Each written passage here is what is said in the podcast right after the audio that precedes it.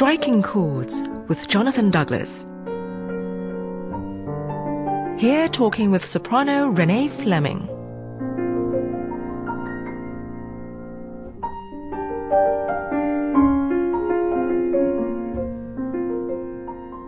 I have loved exploring um, the videos uh, of the great singers of the past. That, that's meant a great deal to me in my learning um, and exploration of, of other singers' historic performances.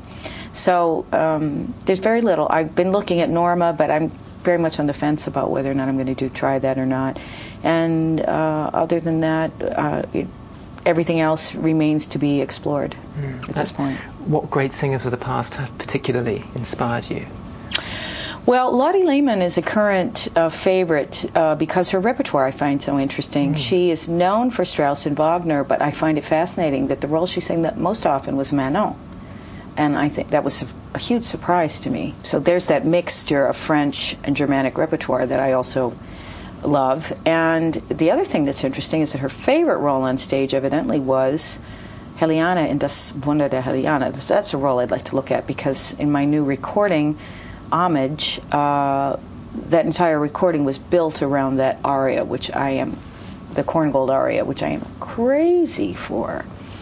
Um, and everybody who's heard it has also gone mad for it. Um, so that's been really fun and fascinating uh, to discover.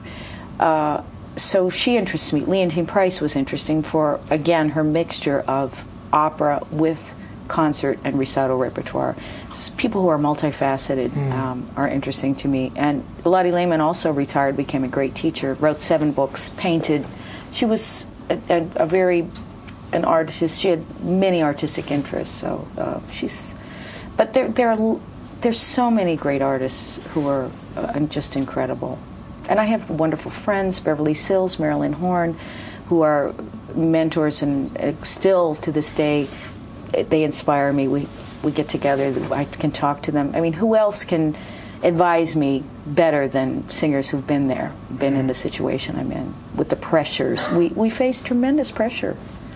Arleen Auger taught you.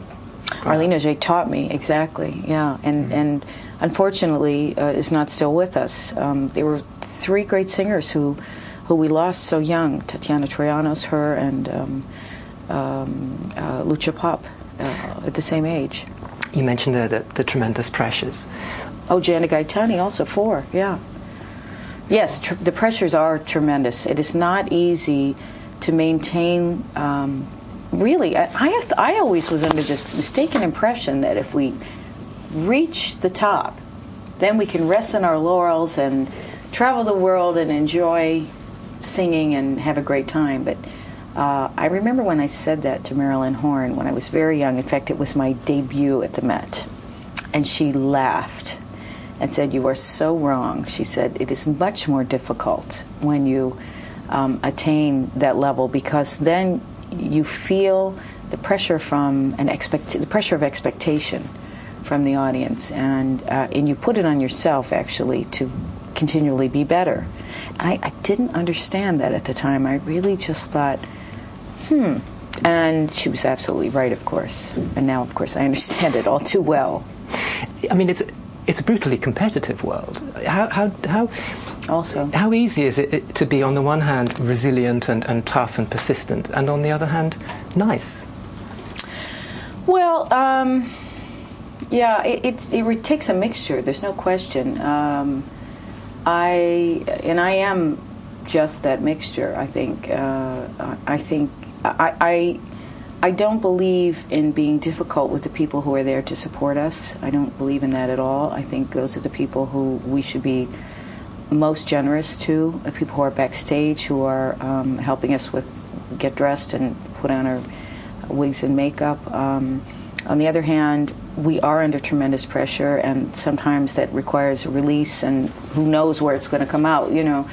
Um, and I, I can be demanding because I'm so demanding of myself and uh, but I don't think it's I don't think it's a question of not being nice I think it's uh, a question of, of of traveling so much and wanting things to be uh, wanting the things to be the way I need them to be, whether it's an environment that makes it comfortable for my voice to function at a high level. That's that's crucial, and that Yeah. that tends to be an important part of, of what I need. Just maintaining the voice. Again, you made a reference to your debut at the Met, which was the Countess. Yes. Yes, well, that was actually the Ghost of Versailles I was talking about, which was my um, planned debut. The, the Ah, Countess was an unplanned debut a year earlier. With uh, Mozart Marriage of Figaro, of course. Yes. And I, I just get the impression that, um, that your, your career uh, sort of was well paced.